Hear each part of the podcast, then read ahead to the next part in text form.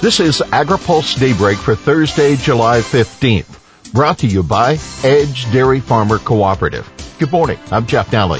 Here's today's headlines. Ag Chair very optimistic on climate funding.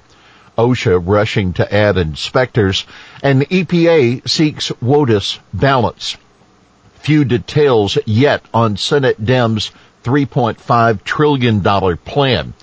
Senate Agriculture Committee Chairwoman Debbie Stabenow says she's very optimistic that substantial new funding for Farm Bill conservation programs will be included in the $3.5 trillion spending agreement that Democrats have announced.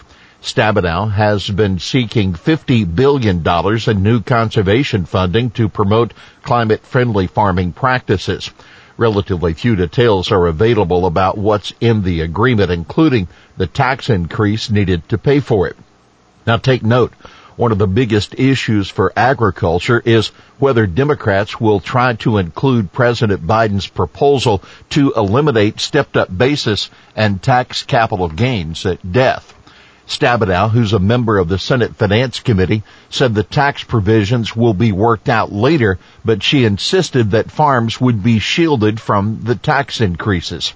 We certainly aren't going to affect family farms or family owned businesses, the Michigan Democrat said.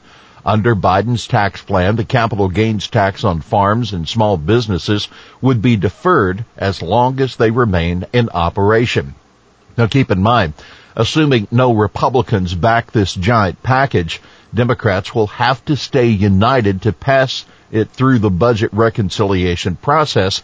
And Senator Joe Manchin, a Democrat from West Virginia, was not on board as of Wednesday afternoon.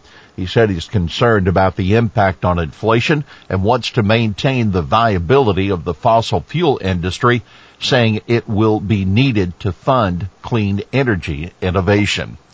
We'll have more AgriPulse Daybreak after this. Today's Daybreak is sponsored by Edge Dairy Farmer Cooperative, a powerful advocate in Washington for farmers throughout the Midwest.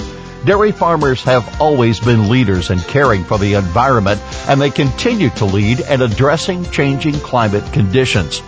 We believe environmentally focused policies affecting agriculture should be guided by farmers grounded in science, driven by the market, and sufficiently flexible to allow for innovation at the farm level.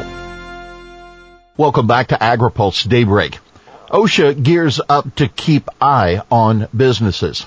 Labor Secretary Marty Walsh says she's staffing up the Occupational Safety and Health Administration so the agency can better investigate and prevent unsafe working conditions. The American Relief Plan, enacted in March, provided OSHA with $100 million in special funding. Walsh told the Senate Appropriations Subcommittee yesterday that OSHA staffing had declined sharply under the Trump administration and that the agency has been unable to follow up on many complaints. His goal is to double the number of OSHA inspectors by the end of the president's four-year term. He also said he wants to see OSHA inspectors working proactively with businesses to correct unsafe practices rather than having to respond to a tragedy. Businesses should not look at OSHA as a burden. Businesses should look at OSHA as a partner, he told the senators. EPA official, agencies will seek balance in new WOTUS rule. EPA's new assistant administrator for water Radhika Fox told lawmakers yesterday that the EPA and Army Corps of Engineers are, quote, really committed to trying to find a balance between the Obama and Trump administration rules defining waters of the U.S. under the Clean Water Act. As part of its efforts to come up with a new definition, the Biden administration plans to hold virtual listening sessions later this summer and organize meetings with various stakeholder groups, including the ag industry she told a House Transportation and Infrastructure Subcommittee. Regional roundtables in each of EPA's 10 regions also will be held in fall or winter, she said. The administration wants to devise a definition that can stand the test of time and avoid the litigation that has dogged previous versions, Fox said. The Biden administration is awaiting a court decision in Massachusetts on its request to remand the Trump rule to EPA and the Corps without vacating it. Cannabis bill would pave the way for CBD.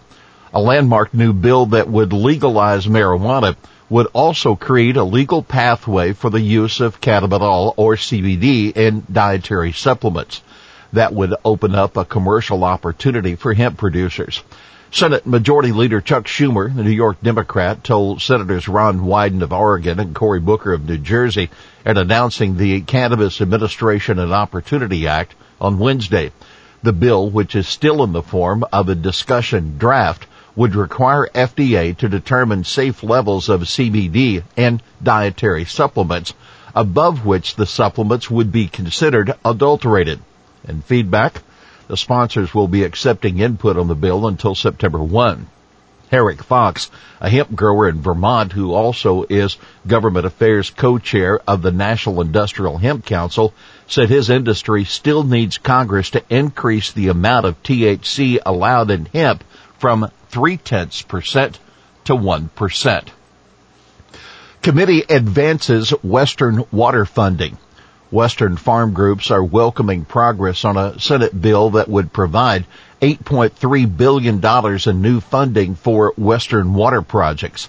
The funding is included in an energy infrastructure measure that the Senate Energy and Natural Resources Committee approved 13 to 7 yesterday. The committee's top Republican, Wyoming Senator John Barrasso, faulted the bill for not reauthorizing some expiring water programs, but he withdrew an amendment after committee chairman Joe Manchin agreed to work with him on a separate measure. Dan Keppen, executive director of the Family Farm Alliance, called the committee's bill, quote, a balanced infrastructure package that includes resources for critical Western water supply needs. The alliance represents more than 220 organizations from 15 states. The bill includes $3.2 billion for aging infrastructure and 1.15 billion for water storage and conveyance. Here's today's He Said It. All of these companies have teams of lawyers. You need at least one to work with you. That Texas A&M University economist Joe Outlaw speaking on an Iowa Farm Bureau webinar about the importance of farmers getting legal advice before signing a carbon credit contract. Well, that's Daybreak for this Thursday, July 15th. Brought to you by Edge Dairy Farmer Cooperative. For the latest news out of Washington, D.C., visit agripulse.com. For AgriPulse Daybreak, I'm Jeff Nalley.